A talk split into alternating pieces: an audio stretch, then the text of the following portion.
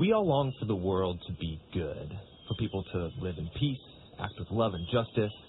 But there's a problem. Something compels us humans to constantly wreak havoc and destruction instead, and we call this evil. And from the Bible's point of view, evil ruins things in at least two ways. There's a direct effect of our evil, like when someone steals from another person, they've created injustice. Hmm. And therefore, you know, they owe something to make it right. But there's another indirect effect of evil, because they've hmm. also ruined the environment of the relationship, creating a lack of trust, there's emotional damage. It's like vandalism, and they need to make that right, too. Now, many people believe, hey, God is good. He should be the one to just get rid of all the evil in the world. But let's be honest. I mean, the evil that I see everywhere out there, it's the same evil that's inside of me. We have all contributed, and, and we keep doing it. And so this kind of puts us in a bind. If God's going to rid the world of evil, he'll have to get rid of us. And this is what's so remarkable about the story of the Bible. This God is so good that not only is he going to rid the world of evil, he's going to do it without destroying humanity. So how is he going to do that? Well, early in the story of the Bible, we're introduced to this practice of animal sacrifice, which I know it seems weird to us, but for the Israelites, it was a very powerful symbol of God's justice and of His grace. So remember, I'm a contributor to the evil that's in the world. I should be removed. But God is allowing this animal's life to be a substitute. It's symbolically dying in my place. And the biblical word for this is atonement, which means to cover over someone's death. But there's a second part to this ritual. Remember, evil also causes this relational vandalism. And in the Bible, this idea is described as polluting or defiling the land and making it unclean. So the priest would symbolically wash away the vandalism by sprinkling the animal's blood in different parts of the temple. So the animal's blood is cleaning things? Well, remember, this is a symbol, and it's a symbol that we're not used to. The blood represents life. And the sprinkling of the blood is this representation of how God is cleaning away these indirect consequences of evil in their community. In the Bible, this process is called purification. So the temple and the land now become a clean space where God and his people can live together in peace. So if you weren't with us last week, I went through the ritual in Leviticus chapter 4 and 5 of exactly how the priests would do that sort of flicking of blood as a cleansing of the temple. Today we're going to build on that in chapter 6 and 7. And specifically with that, what we're going to find is that in chapter 6 and 7, we actually have the opportunity to uh, go beyond that in such a way that it's going to review the previous five chapters. So in the previous five chapters, we covered all kinds of different offerings, and so this is really an opportunity to sort of catch up there to where they were as well. So we're going to look at that together. Now, in order to do that, in our series on Leviticus, we're also teaching us how to study the Bible. And so today we're going to look at a new Bible study principle, sort of an overarching one, which is called exegesis. Take the first word, ex, out of. When you're reading a passage, what you're trying to do is find the meaning in that particular passage and read out of it, exegete from that passage what it intended to say. In contrast, eisegesis is when I take my opinions that may or may not be related to what's really said and I read them into the text. So when you come to a passage, a lot of times you'll see me circling words and showing you connections. What I'm trying to show is that this wasn't just sort of deep thoughts by Chad. This is coming out of the text. And so we can all find that. So here's some questions to ask when you're in the Bible. Are there reasons in the surrounding sentences, paragraphs, or pages, or passages that confirm my interpretation came from the text rather than reading into the text? In fact, even uh, well, the reason we're giving these principles, even Christians, as you're weighing a particular interpretation of a passage, may disagree. Last week, many of you sent some uh, questions about Chad. You said that the disciples may not have been in the upper room, they may have been at temple. I've never heard that before. And even as we're teaching through hermeneutical principles, you know, whether it's Drew or, or Doug and I would get to a passage and say, no, no, where'd you get that? Because the word house uh, seems to mean a house. And when the book of Acts talks about temple, it uses the word temple. You say, yeah, but it also says, Jesus says, did you not know I'm in my Father's house? Speaking about, yeah, but that came out of the book of Matthew, not the book of Acts. Yeah, but a couple verses earlier it said the day of Pentecost. Where do you go on Pentecost but temple? And so I realized last week I went pretty fast on a pretty revolutionary new idea that maybe they weren't in the house. So I'm going to cover that many weeks from now when we do the day of uh, Pentecost. I still might be wrong, uh, but I want to try and give you some principles so when you come to a passage, you know how you weighing this and how when you're talking to another Christian, you can say, show me where you got that. And these are some principles to help guide us in that process. The principle last week, though, that we ended with is the idea that instead of the fire of the altar coming out from the altar and consuming the dead sacrifice, now at Pentecost, the fire comes out and rests upon the living sacrifice because we become living sacrifice in how we live for Him. Now, in today's passage, we'll cover chapter 6 and 7. The main thing here is that God wants us to demonstrate what we celebrate. If we celebrate God as reconciled with us, why won't we demonstrate reconciliation with our brothers and sisters and family members? If we celebrate God's patience with us, why would we not practice patience with others? Why do we not demonstrate what we celebrate here at a communal meal? So, in order to do that, we're going to look at four phrases that summarize these two chapters. How do we as Christians demonstrate righting wrongs? How do we fan the flame of our relationship with God? How do we learn how to commune or dine with God? And then how do we learn how to do the wave, which will be in chapter 7. So let's begin. In chapter 6, verse 1 to 5. How do we right a wrong? Now the Lord spoke to Moses saying, If a person sins and commits a trespass against the Lord by, a couple examples, lying to your neighbor about what was delivered to him for safekeeping, or about a pledge, or about a robbery, or if he's extorted from his neighbor, if he has found what was lost and lies concerning it and swears falsely, then there's some things he needs to do. He needs to admit he's sinned, realize he's guilty. Then he needs to restore what he has stolen in all these different ways. He goes on, gives some more details. Besides restoring what you took or broke, you need to restore its full value, add one fifth more to it. This will be your trespass offering. So you bring with, as we talked about last week, your trespass offering with the animal, but you also brought the silver or the gold to restore the valuation of what you had uh, harmed. And so in this way, you not only got forgiveness from God and you celebrated that, but then you demonstrated that by making restitution or reconciliation. And for those of you who work in lawsuits or work as lawyers, you'll recognize this is basically God setting up damages. That when you harm somebody, you need to fully pay back what you'd taken, plus add 20% for damages, one fifth. And God was putting in play this idea of forgiveness and restitution in a trespass offering. And he ends this section by saying, Command Aaron and his sons, the priests, saying, This is the law of the burnt offering. Now again, the word law here is the first use in the entire Bible of the word Torah. And as I mentioned last week, the word Torah, law, literally means the way of an arrow. So God is saying, My Torah, my law, is the way. The way you get forgiveness from God. Here's the way you make restitution if you've harmed somebody. Here's the way you should handle your attitude. Here's the way you should handle the situation. Here's how you should handle your money. So the Bible is not just how to get to heaven, and the law is just not something for the Old Testament, and now we're sort of done with that. The law is good, I just can't keep it. But the law is still the perfect way for me to live, and the law gives me a way or a path that I need to live. And so I sin, which means I don't hit the mark. And so sin is not just something that keeps me from heaven, true. It's also something daily in my life that needs to be confessed. When I see the law, the way of the arrow, and I recognize that in that situation, I wasn't very humble. In that situation, I wasn't very thankful or very kind. And that's the role the law plays in our life. It shows us the way that we are to live, the Torah of our living. That's what the law was designed for. So, let me get into some real details here because I think here, as Christians, we need to learn how to right the wrong, how to go the way of the arrow. I remember when I got home from college, I was in ministry for the first couple of years, and I remembered this guy in college who just had a little bit too much power. Uh, he was in charge of getting into the certain media room, and I'd been there every night, and I, I'd left my wallet with my ID up in that media room doing some video production. And so I showed up. I said, "Listen, I got last minute thing. I got to go get my wallet." And he just sort of took his power and in, in no way would let me in. Very inconvenient to me. I'd literally seen him every day for 60 days, and now he wouldn't let me in, but I couldn't get what I needed to get in. And I sort of tore into this guy last week of college. Hadn't thought about him for years. I remember studying a passage about the need to reconcile with anyone you've harmed.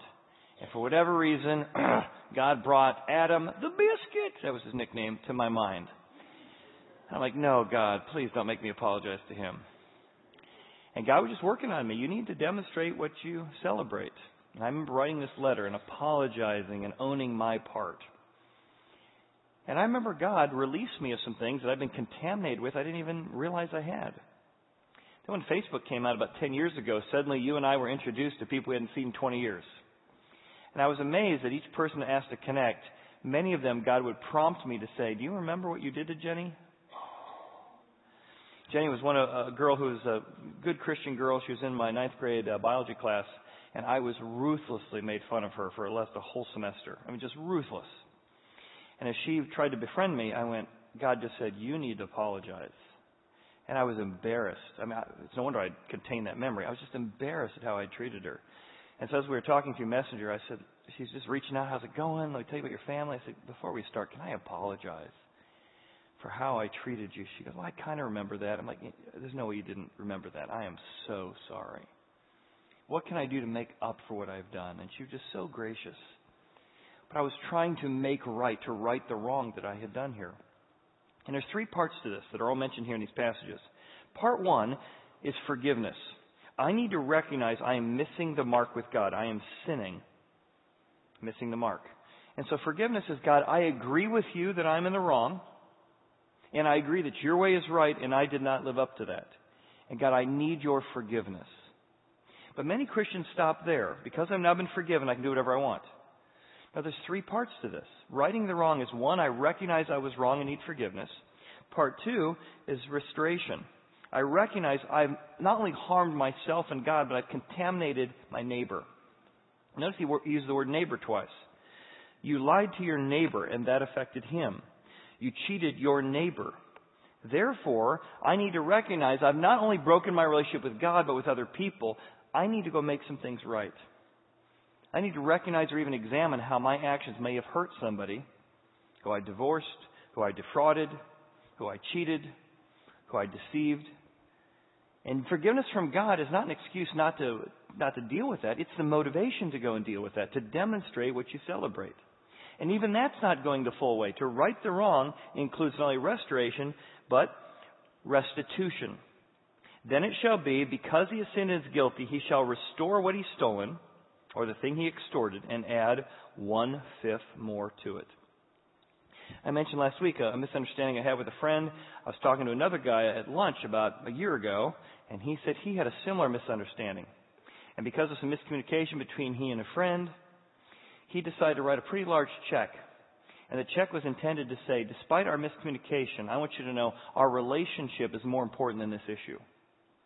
Also, he didn't think he necessarily owed that. He could have easily argued the other way. The other person owed him restitution. But he decided that he wanted to put his money where his mouth was to make sure that their, their relationship was restored. And he said that moment, years later, became the catalyst for them to stay in connection because he restored trust by making restitution. Now, that doesn't mean that we don't exploit people. It doesn't mean that we don't demand restitution from other people when they've harmed us. But it does mean that Christians can both require restitution, as well as when you've done wrong, you want to actually offer restitution. So that's what's going on here. So that's what it means to right the wrong. Three steps to it. The second part here is what it means to fan the flame. He's going to build on this in the next passage. Now remember, these are summaries of what the priest is to do regarding the different offerings we've already talked about. So here he's going to go back and say, hey, priest, don't forget that the Lord spoke to Moses said, Command Aaron and his sons, the priests, saying, This is the law of the burnt offering.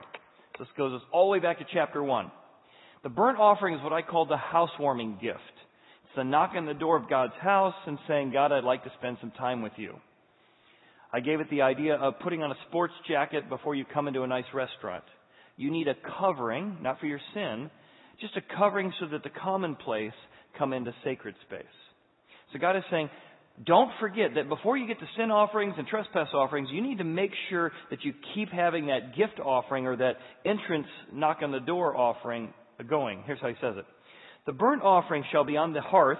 So imagine this being the altar out in the, the main area of the tabernacle. It shall be kept burning on it all night until morning. So you got to keep that fire going. Not just during the night, the fire shall be keep burning during the day as well. It shall not be put out, and the priest shall burn on it every morning. So you burn it all night, another fire goes, burn it all day. It shall never go out. The idea here is that while you are giving your sacrifice offering or your trespass offering, you need to fan the flame. The priest had to make sure this fire never went out. This is what gave you access to sacred space. Now, when you move to the New Testament, there's some similar ways in which God calls us to fan into flame. Fact, even Paul uses that phrase when he says, Timothy, fan into flame your spiritual gifts. The idea here is that even though you have peace with God through his sacrifice, you need to keep the fire burning in your relationship with him. And some of the ways we do that as followers of Jesus is that we keep the fire burning through regular Bible study. We don't study the Bible so we can check off a list. It's a way of fanning the flame of saying, God, remind me what sacred space is like. Remind me ways in which I'm common space. I mean, do you feel like you have a regular diet, some regular way that you're intaking God's Word to fan the flame of your connection with Him? Not so you get to heaven more, but so you know Him. You know His ways. You learn to love Him. Bible study and creating a habit or discipline is a way that we fan the flame of keeping it going day and night. For others of us, it's prayer. In fact, part of the incense altar was that there was always smoking coming up from the incense altar, and the goal here in the sacred space was that smoke ascended to God as a reminder that people were constantly in prayer. The prayers were always ascending to God. Do you feel like you have a pattern that your prayer life is constantly burning to draw you in to know the heart of God? Maybe fasting is the way you keep the, the flames burning in your life. Fact, even this time of Lent, maybe you grew up with the idea of giving up meat for a certain season. Of just giving up meat so you can check the box, use those grumblings or longings for candy or longings for meat when you're eating fish to say, God, in the same way I love meat, I want to love you that way. When you skip a meal and go without a meal and you feel your st- stomach grumble, it's a way of saying, God, I want my stomach to grumble. I want my heart to grumble or long for you the way my body is grumbling or longing for food. And certainly financial giving is one way that we fan the flame.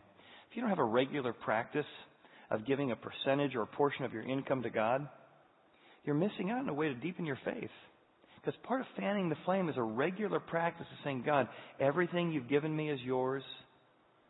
And I want to give back to you a portion as a way of saying thank you, of saying you're the number one in my life, that you're the one that I'm entrusting. That's what these practices were doing. It was to fan the flame to remember that God has allowed us to enter into sacred space. So that's what's going on here with fanning the flame. I read a, a book, or an excerpt from a book from uh, The Leadership Secrets of Billy Graham.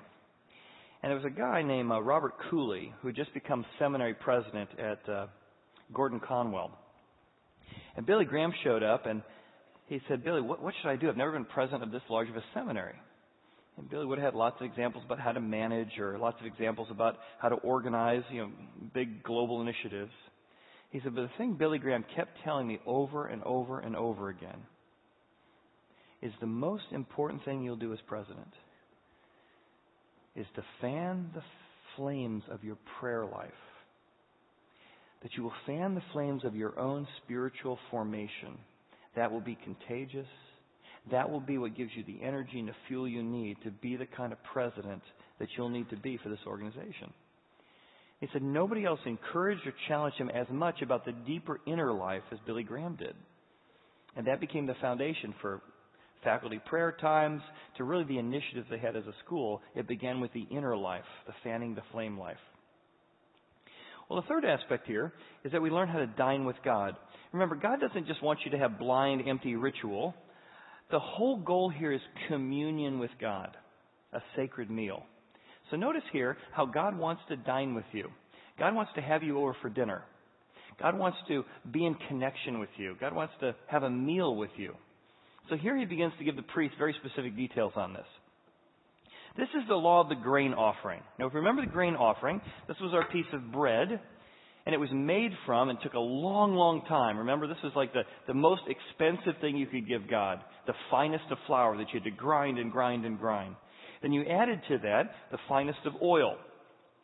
And so you're giving God your very best oil, and we said there were really no seeds except for the seeds that you might use for planting when you got to Egypt. This is the equivalent of giving God a portion of your 401k, your Roth IRA. And so you were giving God your very best as grain offering, and it was considered the most holy offering. And if you remember from previous chapters, the priest was told to salt it. So you would take a chunk off, and that's the chunk we're going to discuss here, the memorial portion, and this was the portion to be burned before God. And it was to be highly salted. To rem- remind ourselves, highly salted, to remind ourselves that we are in a salt covenant, that God keeps his covenant with us which goes back to lots of passages we spoke about three weeks ago. And you were to take this highly salted portion as a reminder of the salt covenant, and the priest was to burn this portion and not even think about eating this. And so here he's telling the priest some more details about don't eat that portion. Now you can eat this portion. This is part of the communal meal, which we'll talk about in a second. But you were to burn the portion of the, the memorial portion, the remember to remember portion. You were to mix it with frankincense and oil and burn it before God. So, the sons of Aaron shall take from the handful of fine flour, very expensive, the grain offering with oil and frankincense, which is on the grain offering, shall burn it on the altar for a sweet aroma. And so God, smelling the smell of burning bread with no leaven in it, accepts that as the most holy way of saying, God, thank you. And shall burn it on the altar for a sweet aroma, beginning on the day which he is anointed, one tenth of an ephah of fine flour as a daily grain offering half of it in the morning and half of it at night. So now the details come out a little bit more than previous chapters. Half during the day, half during the night. A constant reminder of the smell of bread. God's accepting of your gift of financial um, offering to Him. The baked pieces of the grain offering you shall offer for a sweet aroma to the Lord. For every grain offering for the priest will be wholly burned; it will not be eaten. Now he's not talking about the whole grain offering, just this memorial portion. Now he's going to keep going on. Now, this is the law of the grain offering that the remainder of it, the piece you didn't burn up, Aaron and his son shall eat. Because now, remember, the priest, like I uh, think about a republic, or you have a representative. The priest is your representative. He takes the other portion, bakes it into a cake, and the priest, representing you, goes behind the veil you couldn't go behind. He comes into the sanctuary, which really means sacred space, the fire of God's presence, a reminder of the pillar of fire. The showbread, a reminder that God made a covenant with us. The incense altar as a reminder that we are saved from the horns of judgment and that our prayers are acceptable. And now, with cooked bread, the priest eats and dines. He communes with God in what is a communal meal. So the priest is having communion with God, enjoying his presence with the most holy of offering, as a reminder that as your representative, God wants to commune and dine with you. So these are not empty rituals. These rituals point to God's desire to be with you, to have a friendship with you, to have dinner with you, to commune with you, to connect with you, to eat with you. That's the kind of relationship God wants to have. And it's to be eaten, oh my goodness, in the sacred place, in the holy place, it says. In the court of the tabernacle, they shall eat it. All the males among the children of Aaron may eat it. All of the priests can participate in this. And many of you said, oh my goodness, let's say there's, a half a million, two million Israelites. How are they getting all these sacrifices done? Well, you got a, about a tenth of the people are Levites and priests. So you got a, you know, a one to ten-ish ratio of people who are doing sacrifices. That, that tabernacle was busy all day long with all the people coming before God. But he goes on. It's not just this portion um, that you're dining with God. It sort of reminds me because you start maybe see the hints of this toward um, the New Testament, right? The New Testament picks up on this idea of communion or a sacred meal because they start meeting house to house after Jesus goes back to, to heaven. And so they have these communal meals, and at these communal meals, they invite their friends over to participate in a communal meal. They want other people to know that God wants to dine with them. God wants to know they can be accepted. God wants to know that He wants to offer friendship with them. So the church starts meeting house to house to house, and they start inviting their friends to their house gatherings. And immediately it's stunning because in the Greek Roman caste system, rich and poor never coexisted. And here in these house churches, rich and poor are there. People outside of the caste system are there. People who are one in Christ are there. People who don't yet believe are there. And they're telling their Jewish friends who don't yet believe and their Gentile friends who don't yet believe, God wants to have communion with you. And they celebrated that in their homes, as mentioned in 1 Corinthians. So Paul then gives some instructions. How do you reach out to tell your friends about this idea of communing with God? It's a little bit of why, you know, when we talk about our Easter celebrations and Christmas celebrations, it's such a great opportunity to invite people to explore the message of whether or not God wants to commune with you and how you could do that, and how you can find forgiveness.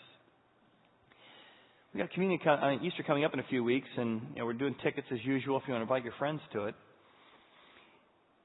And what's interesting is some of the things we do in our two service design is exactly what Paul was telling people to do in the book of Ephesians. Look, he says, speak to one another in psalms. Again, the psalms come out of the Old Testament. When you gather together for a communal meal, you're going to have people who are Jewish who are there sing the Psalms from the Old Testament. They're like, wow, you're singing my songs. I don't believe yet Jesus is the Messiah, but you recognize something about my songs. And so they would sing Psalms together. Then they would also sing in gathering together hymns, which were the new Christian songs being written by those who are followers of Jesus. But he has a third category. He says also when you gather together, make sure you sing spiritual songs. Hymns aren't spiritual. Psalms aren't spiritual? Why does he mention a third category? The spiritual songs are songs with any kind of spiritual connotation. These were the songs that their Greek, Roman, Gentile friends were singing. So if you come to our exploring service or our Easter service, you're going to see a, a blending of our equipping and exploring because we want to sing all the kind of songs that draw people in.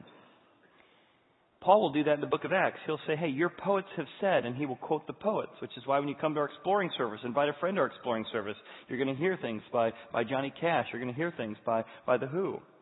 We are doing exactly what Paul told us to do, which is to use spiritual songs. In fact, if you go to the context of uh, Ephesians 5:18, it speaks there about do not be drunk with wine, which is dissipation. In that Ephesians culture, people would get drunk and, and participate in big rock and roll shows with Dionysus who is the Greek god of wine, which is why he mentions wine there. In the context of Dionysus, if you remember, Dionysus was the son of Zeus, the son of God. And so they had lots of songs about the son of God they sang in the Greek Roman culture. He says, go ahead and use some of their spiritual songs as a bridge to talk about spiritual matters when you're inviting people into this idea of communing with God. In fact, Martin Luther did that. Uh, for many of us know a hymn, you know, A mighty fortress is our God. Did you know before that was sung as a hymn, it had totally different words? Did you know that was a bar song that Martin Luther? The only place you ever heard an organ was in a bar. In fact, the church fought for years, decades. You were never going to have an organ in our church. You only hear organs in a bar. But people loved going to the bar, like you might hear the organ at the Reds game. And Martin Luther would go into these bars and see people with their, you know, their glasses high singing dun dun dun dun dun dun dun dun dun dun dun. That's a great song. So Martin Luther rewrote that lyric in the same way and made it into what we know as a hymn today. So whether we're rewriting songs or redeeming songs, taking something that has a spiritual theme to it, the Bible gives us lots of latitude to use the tools in our culture to invite people into communion with God. I was reading the story of Johnny Cash. Talk about a guy who became a Christian whose music has drawn people in in a way that hymns and spiritual songs haven't. Johnny Cash found himself, despite his fame, despite his money, despite his name recognition, he found himself wanting to commit suicide at the height of his career. He crawled his way into the Nick- Nickagave, Nika, Nickajack, the Nickajack caves. He crawled his way into the cave, and there in the deep darkness, wandering through the labyrinth of the cave, he was about to commit suicide.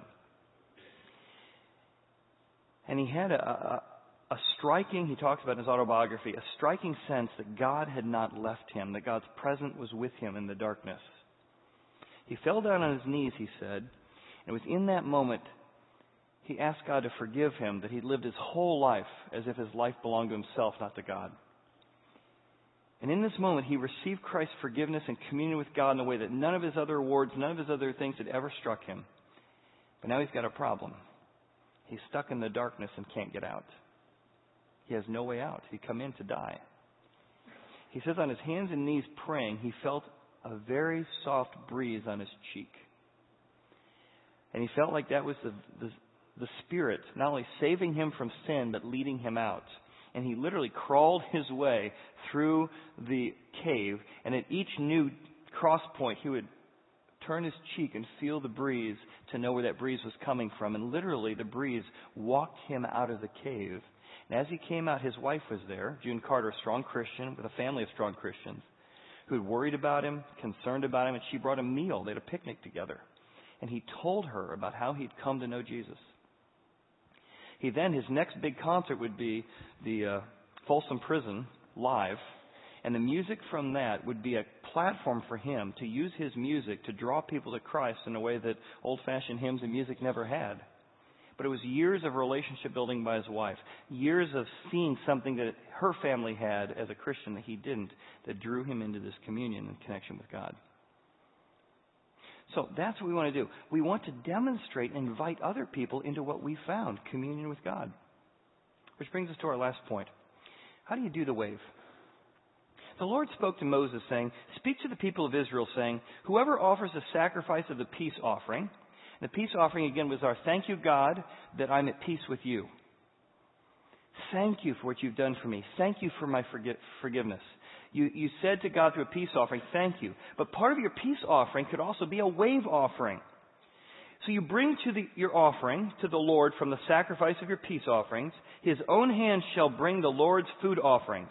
He shall bring the fat with the breast, so the breast of your cow or bull, and the breast shall be waved as a wave offering. And the word wave offering literally comes from a Hebrew phrase meaning to lift or to raise. So what is the breast of a cow? the brisket. If you've ever eaten or loved brisket, this was the portion you were to bring. And part of the process of your peace offering is you were to wave it before the people. Look, I have got my very best part of the bull I am going to eat and commune with God on. I'm going to take the fat portion. We're going to burn that up. That's the portion we're going to burn before God on the altar. And then we are going to eat together. The priest is going to eat on my behalf the very best portion of the meat, the wave offering. In a society today where we're so private about our giving, God set this up as a way that you want to demonstrate, not in a braggadocious way, like, look how much I'm doing, more in a, look how great God is that I'd give him my very best. God, I love you. God, I want you to know that you are the number one thing in my life, and I'm giving you the brisket. I'm giving you the wave offering, and I want you to know you're number one. You're my highest priority. You're my source. You're my security. Giving God the wave offering was giving God the very best of what you had. And the priest would burn the fat portion on the altar, but the breast would be eaten in the sacred space by Aaron and his sons. And if you have never challenged yourself to give God your very best, if you sort of said, hey, I throw a 20 in or a 100 in, or I give a little portion of my percent, I've never gotten to a place of giving percentage offering to God. I'm telling you, you're missing out on a real faith builder. Something happens when you go from just sort of tipping God some sort of uh, a dollar bill to a percentage of your income. Because here's what happens when you give a percentage of your income away. Every time you write that check or let it be auto debited from your account, you're reminded that is a percentage of what? It's 1% of X, it's 2% of X, it's 10% of X. And every time you write that check, you're like, God, the X is how much you've done for me. The X is how much you've given me. The X is how faithful you've been to me. And God, because you've been so faithful in the past, God, I'm going to continue to trust you for the future. And part of my wave offering here is saying, you are more real, your promises are more real than my bank account. Now, for some of you, you make enough money that if you gave 10% of your income to Horizon, it would actually probably destroy our budget. It'd be too much. For others of you, you've never really challenged yourself to give anything. People say, well, how much should I give? And if you want to be sort of an owner at the church, sort of like, uh, you know, I can't give, I'm not going to give 10% Chad because that would be your whole budget because of how much I make. You know, some people say, I like to start at what level? And I say, well, you need to talk to God about that. A lot of the folks who really call themselves investors at Horizon are given, you know, five or ten thousand dollars a year or more because I really want to be part of what God's doing.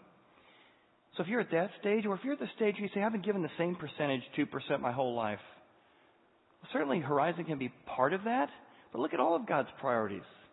I want to give 10% of my income away Maybe a portion of that's the church, a portion of that's for orphans, a portion of that's for other endeavors. But when you learn to give percentages of your income away, I'm telling you, God does amazing things in your faith in extending His goodness in the kingdom around us. That is the wave offering. What God's doing here is He's showing us that when we experience God, we want to demonstrate in other people. We want to demonstrate through our giving. I had a friend came up to me uh, about a year ago. He said, Chad, for years I've been hearing about the gospel. I didn't really get it. My wife has explained it to me. I didn't get it. I kept coming to the exploring service, and one day, message it finally hit me. I didn't have to be good enough for God. He was good enough for me. I don't know how I missed it. You've been saying it. He said, and I got to tell you, I want to be baptized, and I got a chance to baptize him. And he, he came to tell me his story. He wrote this check and handed it to me because uh, he hands me the check and he talks about totally unrelated things. I said, well, this is a pretty significant check. He said, you know what? I've never given money away. Now that I understand that God's forgiven me and how generous God's been to me, I'm finding myself wanting to give away money. I'm writing a check to you, to my elementary school. I'm going back to my college and giving money away.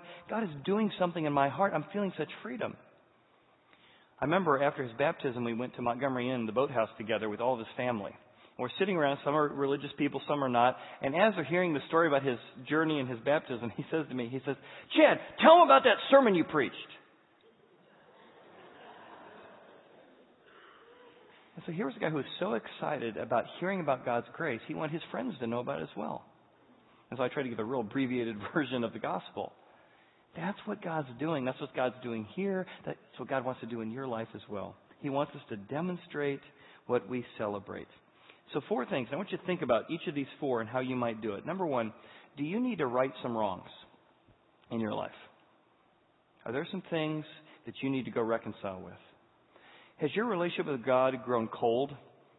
Are you fanning into flame through giving, through praying, through regular Bible study, what it means to really develop a friendship with God? Do you know how to dine with God? See, communion was set up as a constant reminder of the bread and the blood. This started in Leviticus bread and blood. A reminder that God wanted to dine with you, to pay the cost for you, so that you could be in constant friendship and acceptance with Him, freed from shame and freed from guilt. Dine with God. Dine with God knowing that you're in forgiveness. And lastly, do the wave. To say, what does it mean for me to give of my very best to God? I'll invite the band to come out. and I'll show you a passage in the New Testament. Jesus, talking about the gift offering, says, If you bring your gift or your burnt offering to the altar and remember your brother has something against you, not you have something against your brother, somebody has something against you, leave your burnt offering, your housewarming gift offering, and go your way and be reconciled first to your brother, then come into sacred space. And in the New Testament it says, Therefore, when you come together in one place, when you gather people together to celebrate a communal meal, it is not to eat the Lord's Supper that's not the primary purpose. It's not the ritual.